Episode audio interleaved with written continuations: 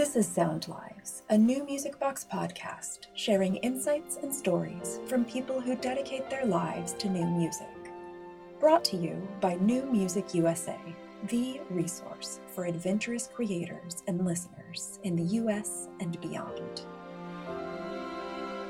You're listening to Vacation Without Aggravation from the original motion picture soundtrack for Green Book composed by Kris Bowers and available on Milan Records.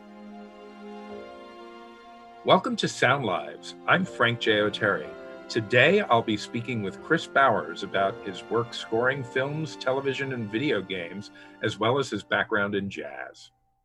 The goal of writing for a narrative story is that it doesn't get in the way of that story and that it's kind of there and enhancing it, but not calling attention to itself. So, how do you navigate that since you've got great music that people want to hear? you know, it's funny. I feel like for me, you know, as a jazz pianist, one of the things that I fell in love with was accompaniment. I've always been a pretty introverted person, and I've never really wanted to be the center of, of attention in, in a performance space. I also started to discover these jazz pianists like Wynton Kelly or Kenny Kirkland or Mulgrew Miller that were incredible accompanists. Whenever Miles plays something, Wynton Kelly is right there to supply the perfect chord to accompany that or fills in the hole as a response. And so once I really discovered that for me, I felt like that was the biggest pride I had as a pianist was my ability to accompany that translates pretty seamlessly for me into film scoring where for me i've always felt like that's a bit of the magic about what film score can do is that it makes you feel something and you might not even really register that it's the music that's contributing to that. I read somewhere once in a film scoring book that it should be like a, a really great massage. You shouldn't realize when the the hand comes off and when it comes back on it should be seamless just like that. And all those different things i think kind of make it so that that's an aspect of film scoring that I actually really enjoy that people can discover later that it's something that gives them an emotion and a feeling and they maybe didn't realize it when they were watching the film. Yeah and it's interesting you bring up wynton kelly. I was listening to one of his albums last night. He was a great player and a great accompanist but also a great leader and there aren't too many examples of it but i was listening to this album and there's a great tune of his called keep it moving oh yeah i don't know that tune. It's a fantastic orchestration the way he navigates between like flutes and horns and things. And Mulgrew Miller, you actually studied with. Yeah, he just kind of was more of a mentor that um, whenever he was in town, he would come over to either to my parents' house to give me a lesson, or I would go to wherever he was, and we uh, spent a lot of time together over the years.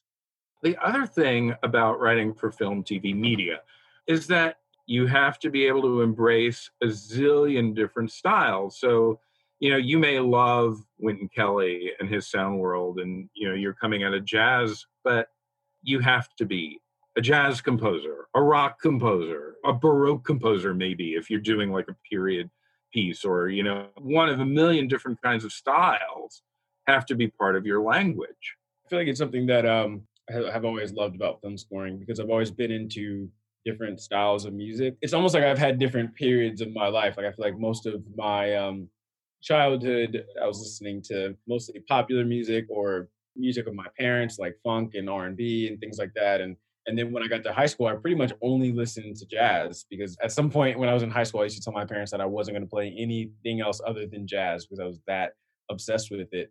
And all this while studying classical music and starting to fall in love with it, but specifically film score music, which is something that was really important to me as well. And then when I got to college, I started getting more into indie rock and like hip hop and alternative music. And I think for me, that's what attracted me to film scoring was that I kind of needed to be this chameleon or, or chose to be because I think there are, there are also composers that they just do their thing and that's the sound and the vibe that they they bring to the films that they do and they don't feel the need to be able to do everything. But I think for me, I've always been inspired by composers that that are able to do everything and because I have so much love and appreciation for every style of music. There really isn't a style of music that I could listen to and, and not find some sort of respect for, especially if it's done really well uh, within that context. So for me, it's always just a learning experience. Every project or every genre that I might need to look at that's a little different than what I'm used to. for me, I want to give it the level of respect that it deserves, which requires research and spending a lot of time like learning how to play it and getting into the feel of it. And I always feel like I'm a only a better musician after spending that time with any genre. And so it's kind of a, a fun aspect to this job. Also, part of it is learning it, researching it, and then making it your own. I want to bounce off of something you said about certain film composers. You know, you can kind of identify their sound. It's you know, like Bernard Herrmann. I always know when a score is by him. It has you know that sort of sound. And there's certain you know John Williams has a sound. You know, he loves the brass. There have been a few examples historically of jazz composers who did one-off scores for films. There's that great example of Otto Preminger's film with the Ellington score, Anatomy of a Murder that was unprecedented at the time. And then Miles Davis did a score for a French film in the 50s. And then Ornette even did, you know, David Cronenberg, you know, did yeah.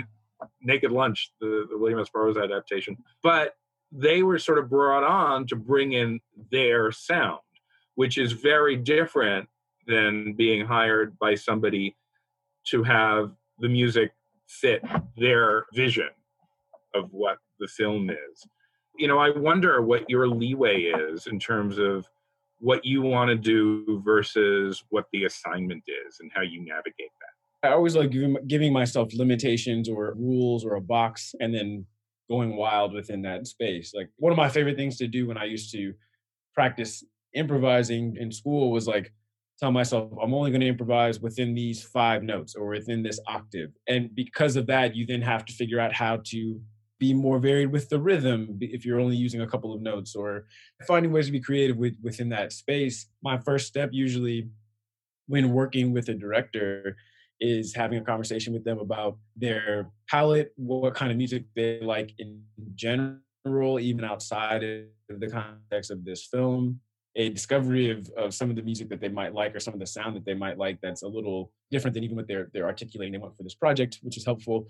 And also i think once we start to figure out what palette they really want for a project or for the film i usually like trying to figure out how to push the boundaries of that and how to experiment within that. And so often i'll, I'll uh, kind of start with a pitch of what i think might be an interesting way to do that. Like recently i was just talking to somebody about a, a sci-fi film set in the future but it's really about this married couple. One of them has a, a terminal illness. So with that one of the things that came to mind for me was that this should feel more intimate as opposed to sci-fi. Like the sci-fi aspect should be maybe a backdrop to this story about these characters so that the music should really reflect that and it's something that they agreed with and so that's the direction that i might go with that but within that context i'll probably stretch the boundaries and try a bunch of different things but the one thing that i won't do is have a very synth forward score for that because that's what we talked about not working. Now that I have that rule for myself, I can kind of play around and do all these crazy things within the context of the rules that we've set, which is a bit helpful for me. That's fascinating because sci-fi is always some kind of synth forward. Like in the early days, there was a sci-fi film, there was always a theremin. Yeah, yeah.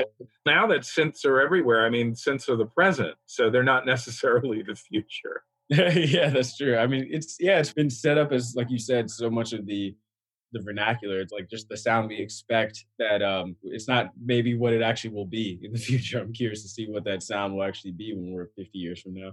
You did this amazing, amazing score for Green Book, which is all about Don Shirley. And the piano is the centerpiece of the orchestration for that. And obviously, it's because you come from a keyboard piano background, but also because Don Shirley was a pianist. It would be really weird if there was no piano in that soundtrack. Yeah, or or or interesting. It's definitely something we had talked about possibly trying and decided not to. But um, to me, it's like, what is that choice representing narratively, right? Because I think that like like I'm working on another project that um it's a pianist and the pianist ends up not being able to play piano for a while and with that it probably makes sense for there to not be piano in the score because it's representative of this thing that they're struggling with even though they're a pianist and so or could be if we add piano to that, then maybe that's something that makes us continually think about what this person doesn't have in their life. So it's like trying to figure out what makes the most sense. And with Green Book, for me, that the score kind of represented more of the music and sound that I imagined inside of Don Shirley instead of the music that he was creating. So I felt like the music he created and the music that we hear in the film, a lot of it is stuff that he honestly didn't really want to do or felt like he was being forced to do.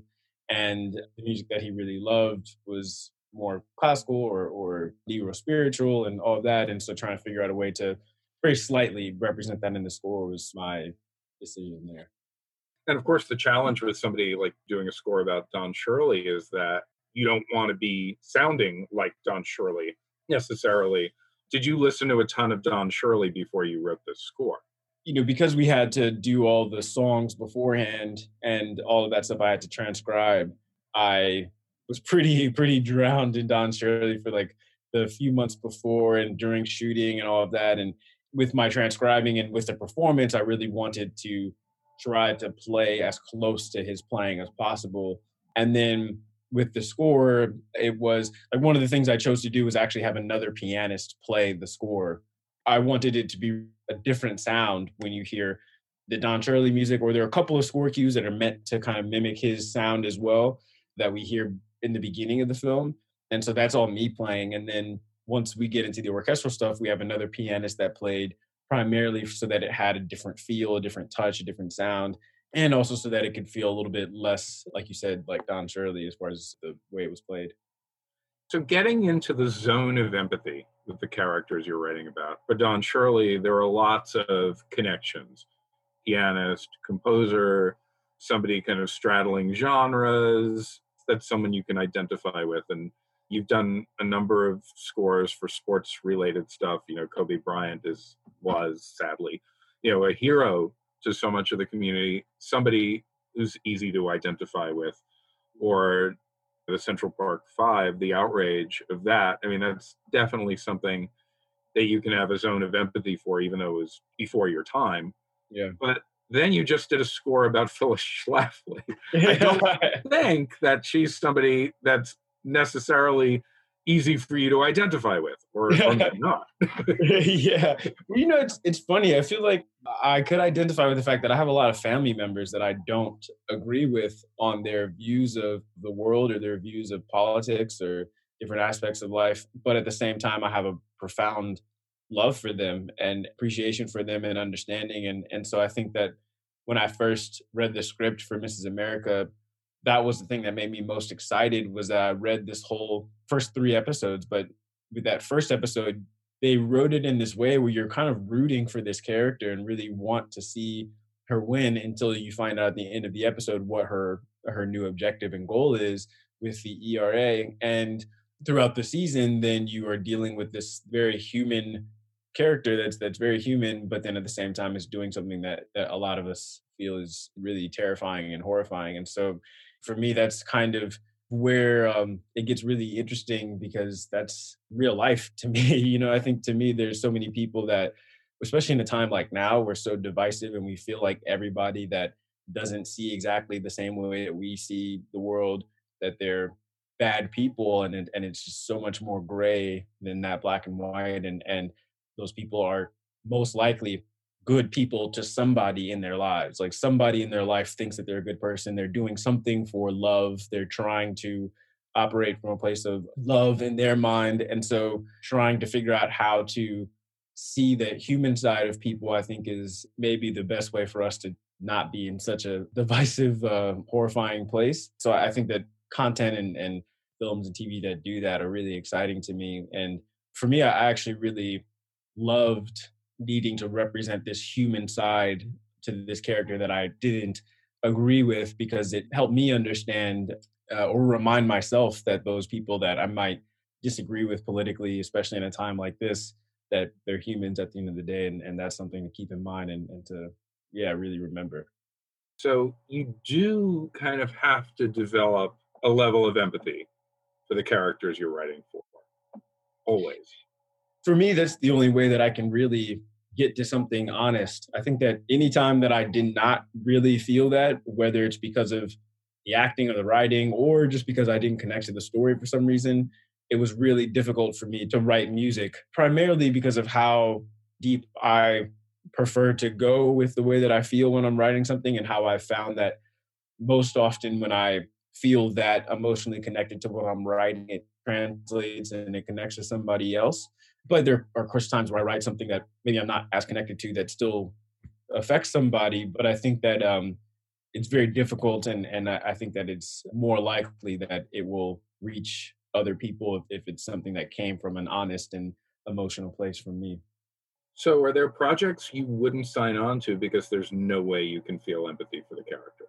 If I'm not particularly connected to the writing, I think that sometimes that might be an instance where it's difficult to feel empathy for a character, maybe because the character hasn't been developed in a way that is allowing for that for me. But otherwise, I think that if the writer or director, whomever has created the story, is not trying to um, go there or represent these really honest aspects of people, I think that if somebody's going to present a very shallow version of somebody or a very stereotypical version of a character, that's something else that I don't really feel that excited by or connected to because it, it feels like being a black man, being a person of color, and seeing how much the type of content that's been made with people that look like me has affected my life, has affected the way that I see myself, especially growing up in the 90s and looking at how black men were, were represented during that time and looking at now and looking at some of the ways that black people are being represented today and how beautiful that is and how it affects me. I feel like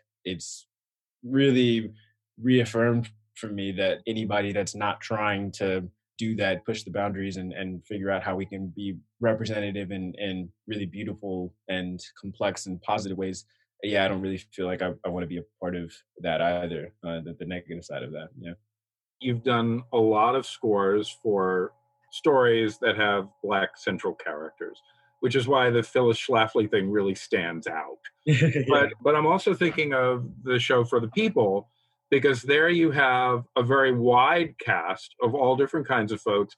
Why should you be typecast? Oh, you know, we're only going to hire Kris Bowers when we have the story about a black protagonist. You should be able to write scores about anybody, just like anybody else writes scores about anybody. That's the drive, and that's the uh, the hope, right? I think that like we're getting to a place where people are starting to understand that and see that and, and see the issues with not feeling that way. You know, I think that it's interesting that when you brought up some of the black composers from the past and thinking about Quincy Jones's story and how I just read recently that the first feature that he did that wasn't any sort of jazz quote unquote black thing, it was Henry Mancini that recommended him for it and recommended Quincy to this director and the director essentially said like i don't really know if i want a black score. And henry mancini had to tell him that you know quincy really could do what he needed for it.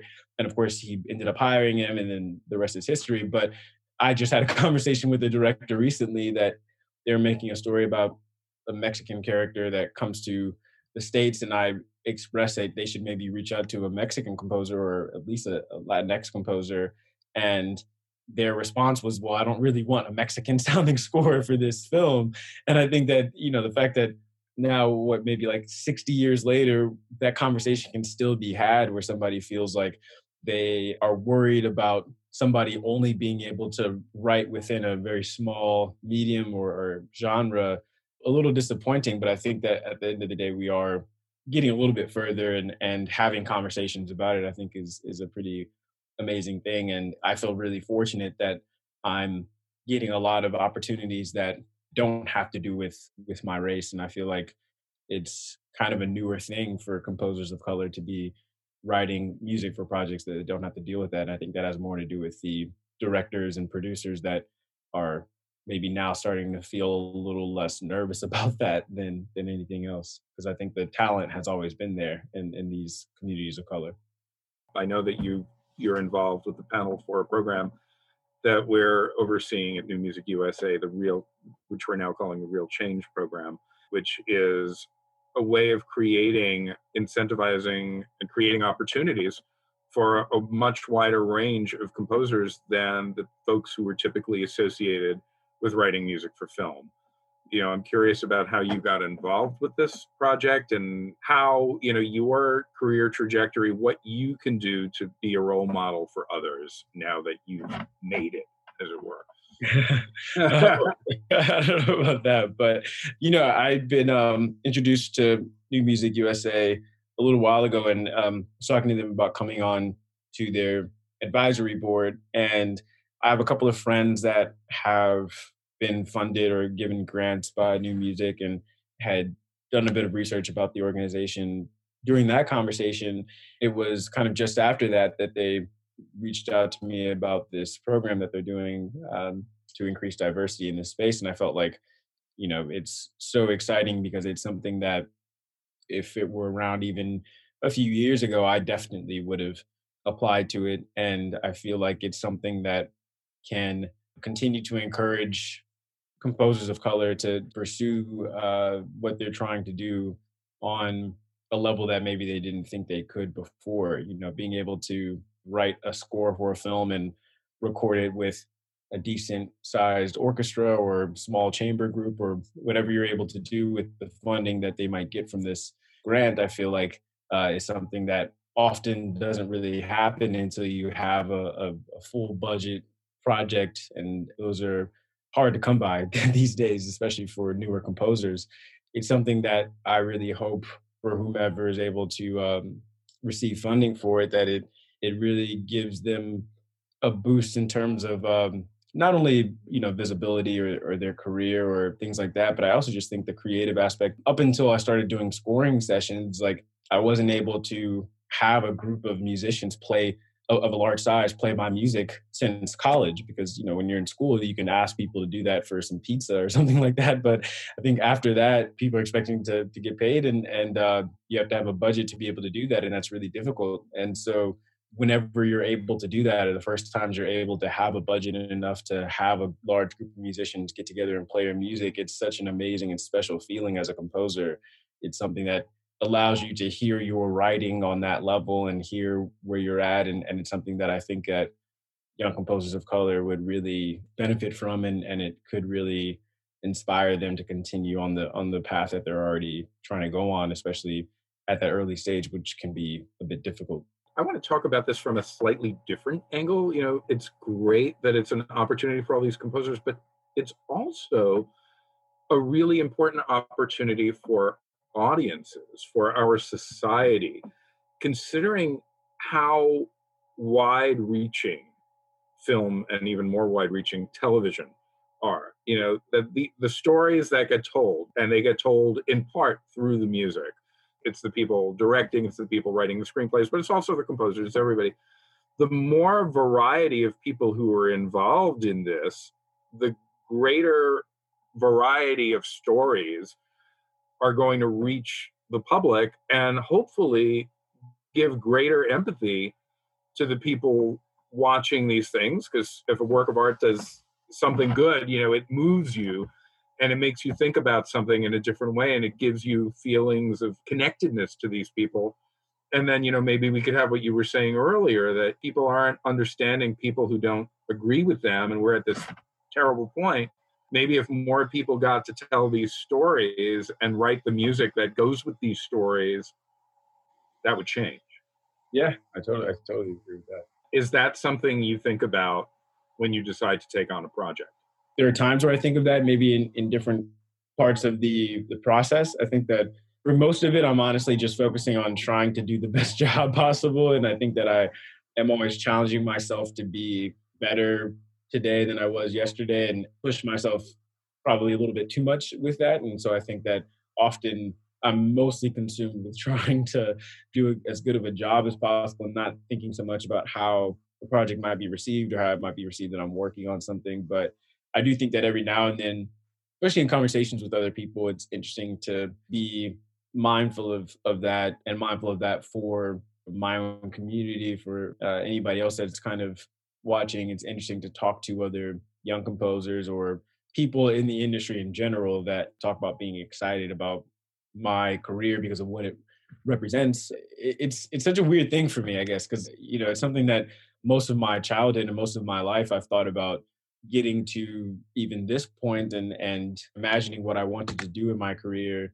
and it's only now that I'm starting to realize how one how interesting it was that I that I imagined all of that as a young black boy and and didn't have many you know role models as far as like black famous film composers that I could be looking up to. And the few that I did have, like Quincy and Terence and Marcus Miller, like I definitely was pretty obsessed with as well. But for me, I, I also felt just as much kinship with John Williams as I did Quincy Jones and Terence Blanchard. And so I, I didn't really like see the barrier of race until I got into the industry itself. And it's been interesting to kind of navigate that and uh, see how my career is being received. For me personally, with my own career, I don't really think about it too much. It probably just because it, it a bit strange to think about. But but as far as other composers, I definitely see that and feel really excited by that and kind of feel exactly what you're talking about, like seeing you know something like Germaine Franco or seeing like Michael Abels and and what their music does for projects and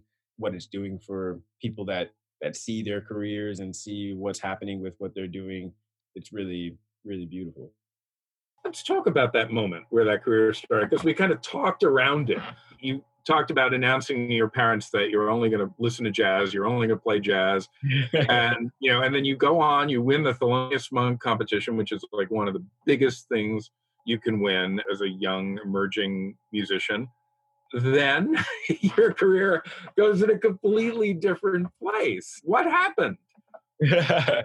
really it's impatience i think for me i think that uh, it's funny because when i graduated high school i told my parents that my plan was to go to college for jazz piano and eventually tour with you know one of my favorite artists which at that time was terence and tour with him for a few years and then transition into touring with my own band and do that for a few years and then i'll get into film scoring a little bit later and so film scoring has always been the goal. When I was younger, my dad was a, a, writer for film and TV, and movies were just always a big deal in our house. And so, uh, being a pianist, since I started playing piano when I was four, that was the way that I really processed these films emotionally. I think that I loved the stories and all of the action on screen and thinking about all the movies in the 90s that really inspired me but the thing that felt really magical to me was the fact that I could go listen to the score outside of the context of that and still feel the same excitement and nostalgia and emotions that I was feeling when I was watching the film.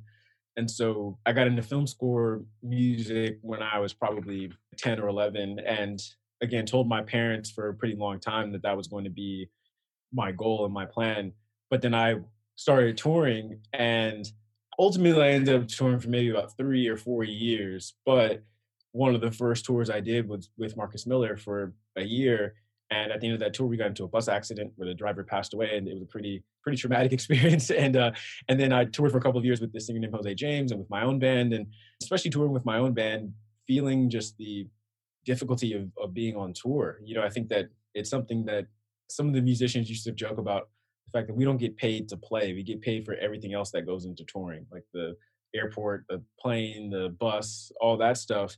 And especially as a band leader where you're doing all of that and usually not making money, often losing money, trying to take care of your band members. And I had a point where I, I realized I would rather be up until five in the morning at home working on a score than at five in the morning getting on a bus to go to the next city, essentially. And so I decided to try to find a way to get into it a bit sooner than I than I was planning, but it was kind of always the goal. Getting the first gig, scoring something. How did that happen? I kind of think of it as two times because the very first thing that I ever scored that happened because after the Monk competition, I ended up connecting with Aretha Franklin because she she was getting an award that same year from the Monk Institute, uh, which is now called the Herbie Hancock Institute. But she heard me play in the semifinals and asked to meet me and she asked for my number and after the competition she called me and just kept in touch with me and i continued to you know play for her birthday and christmas parties and kept in touch with her for a number of years until she passed and the first conversation i had with her she was like i think you need a manager i think that's the first thing you need and to be honest your manager should be your biggest cheerleader so i think you should maybe consider hiring my publicist to be your manager because she would make a great manager just with like the excitement and energy she has. If, if you have that kind of manager, that could be really good for you. And so this woman, Tracy Jordan, she was my manager for maybe a year. During that time, because I talked about film scoring so much, she made it her mission to try to find a film for me to score. First film was this um, documentary about Elaine Stritch, the Broadway actress. That came because of this woman, Tracy Jordan. She was friends with the director, and they were looking for a jazz score. I just won the Monk competition. They brought Elaine to my senior recital at Juilliard, and then they all decided that the music I made was a good fit. And so uh, that was my very first project. And then that same director produced a project that I did after that, and then I didn't do anything for a couple of years. And it wasn't until a friend of mine from high school, we actually didn't go to the same high school together. We were in a high school all star jazz band together. But I used to talk about film scoring so much back then that he came to a show of mine and we hadn't spoke to each other since we were both in high school. He came to a show of mine with my own band and said, you know, I, I'm working on this documentary about Kobe Bryant. And I remember when we were kids, you used to talk about film scoring and I've been checking out your music and I really love your music and I think it could be a good fit. That project really felt like the big first break because that led to working with Kobe up until he passed. That led to doing three or four other documentaries for the same directors and producers. And also, the music that I did for that is what helped me get into the Sundance Composers Lab and also got me my first agent and all of that. So I really feel like the Kobe documentary was the one that really catapulted things, but the very first one was that Elaine Stritch documentary. Fascinating. And did you get into the zone of empathy for Elaine Stritch writing that score? Yeah, yeah, yeah, definitely. Especially because she was dealing with so much at the time where she was diabetic, but then also an alcoholic, and also you couldn't tell her that she wasn't going to live her life the way she wanted to because of her personality and, and the way that she was. And so the feeling for that score was this balance of this side of her that was very sweet and loving and thinking about her relationship with her husband and all that and also representing the vulnerability that she was facing with her health but then at the same time having this kind of bold and unapologetic side to the score as well. That was kind of like the first time that i started to figure out how to represent these aspects of somebody through a score. I keep harping on this zone of empathy thing because I listened to an interview when you were talking about scoring the NFL video games that you've done what I thought was interesting about that is you're scoring for a user who you don't necessarily know. The zone of empathy you have to create is for somebody who could be anybody. It's the end user. How do you get in the zone where you don't know who the person is that you're scoring? yeah, I think with that it it really was um came down to the the genre quote unquote or the the sound that was inspiring the the music. For the video game there there is a narrative that's happening where basically you're trying to be drafted. That's the goal in in both years that i worked on madden. And because of that the thing for me was establishing a theme for the character and then figuring out ways to kind of play with that theme as they're going toward this goal. But the sound of the theme i think the first year for me it was almost more representative of myself in terms of like the music that I'm into and having this wide range of musical inspiration where I wanted the score to feel like it was inspired by dirty projectors just as much as it was Thomas Newman just as much as much as it was some hip hop artists. And so I think that that was kind of the idea there was trying to meld all these genres and for me I felt like it was a good approach just because of how much most young people these days are into a wild array of music. For me, that's kind of more what it was representative of is just the fact that like as a generation, I think that we are all so into just all these different styles of music. And then for this most recent year, the head of music for EA Sports, Steve Schnur, he really wanted to push it even further into uh, almost like more into the hip hop space. I think primarily because that's the sound of Madden in general. Like they have the game side of the game, and then there's also this narrative side to the game. And the last two years, the narrative side to the game had much more of a cinematic sound. I think the year before I did it, it was John Debney, and the year before that, it was Jeff Russo, or maybe I got this reversed, but that's the sound that they were bringing to it. And then again, the first year that I did it, it was although I was melding all these genres, it still was primarily orchestral and very emotional and cinematic and this year we went full on production and and it sounds more like beats than orchestral score. There's still our moments where we have strings and emotional things, but it was trying to get a little bit closer to the sound of the rest of the game. I haven't played the game. I'm not really a gamer, but I did manage to, I did manage to track down a lot of the music and listen to it. And I loved a track that you did called Game Time, which sounds like it's backwards sound, a backwards sound, sound envelope. So you you really like able to experiment within that too, yeah. which I thought was really cool. Yeah, definitely. It was, it's really amazing to have that space where you know they didn't have any notes or critiques about the, they just kind of took anything that I would throw at them, and so it really allowed for us to play and do some really interesting and different things. But that leads to a question about the different kinds of media to score for. You know, the difference between writing for a narrative film, writing for an ongoing series that has new iterations each week, or a game. The mm-hmm. music serves a similar function in these different mediums, but because the formats are very different, I think there are different things that you can do in them and maybe different things that you have to do in them. So I'm curious about how you approach the scoring project, whether it's a TV show. You said something about Phyllis Schlafly at first. You don't know what she's going for, so you're you're writing music that's really kind of on her side, and then eventually you find out in later episodes. Whereas with a film, you don't have that kind of sequential thing in the same way.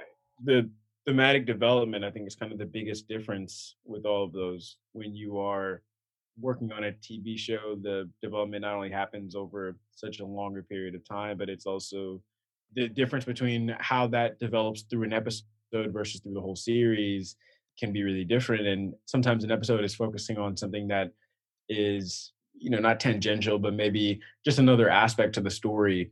And so there might be a time where, you know, you're focusing on just this other character or this part of the story. And so that's the theme and that's the idea that you're trying to tie together by the end of the episode and maybe that theme doesn't even appear again throughout the rest of the season or maybe that theme only appears again at the very end when they revisit whatever it was that you were talking about in that episode.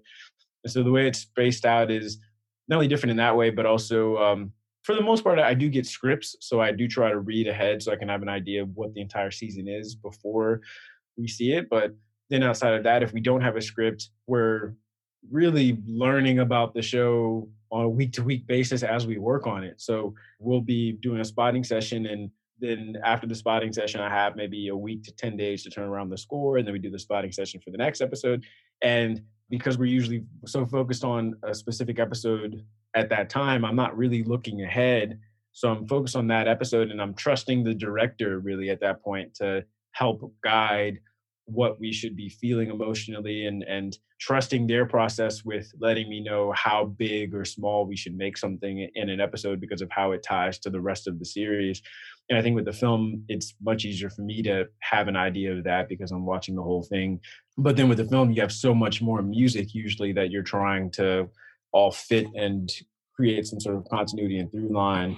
And the video game thing has been interesting because it's you have to find ways to create loops and these different things that can as soon as this decision's made on the game, now this other musical element comes in so that it feels like something shifted.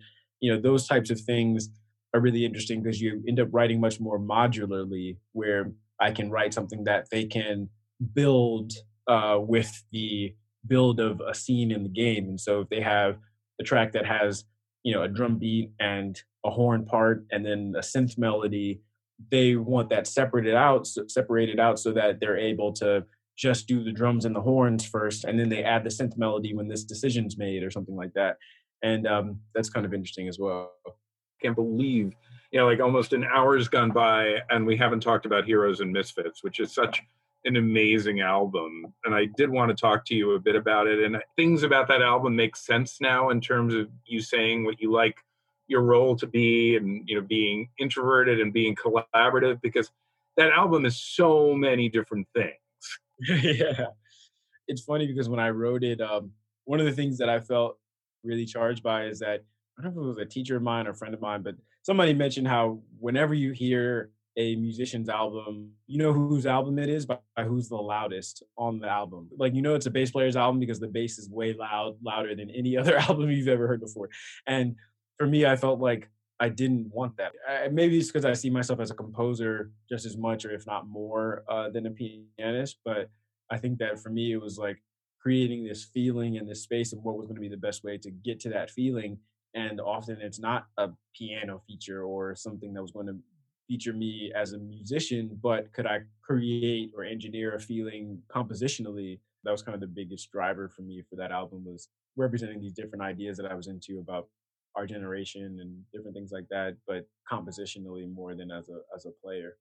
My two favorite tracks on that album, which are very, very different from each other. The opening, Forever Spring, which is, you know, that's sci-fi music in a way. you know?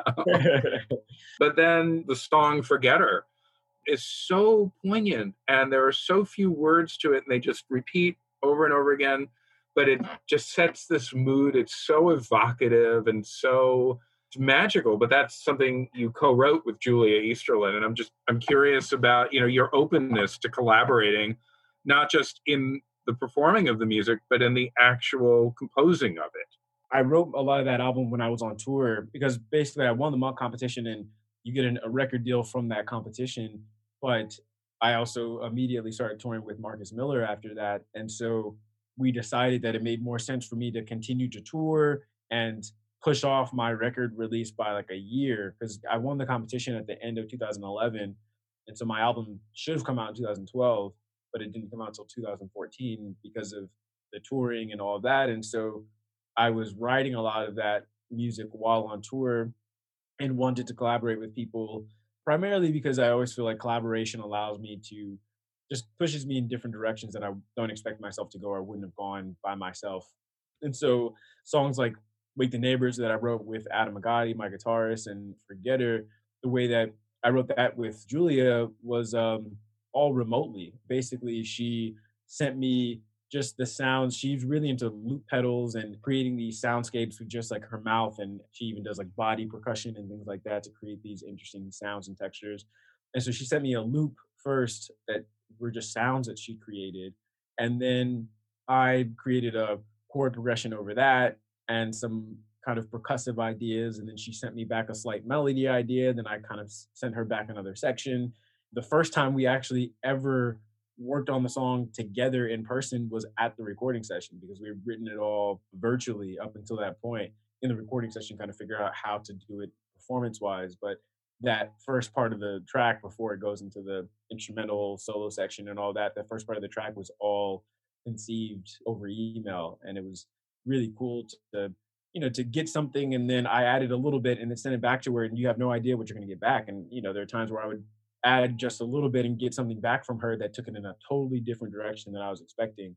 But that's the beautiful thing about collaboration. You did a score for the Alvin Ailey Dance Company, which is also it's media music, but it's media music in a different way. But because there's no spoken narrative, the music is allowed to shine. You're focused on the dance with your eyes, but your ears don't have any other distraction besides the music. So in a way, it allows the music to be more foregrounded, even though it's still media music and still collaborative.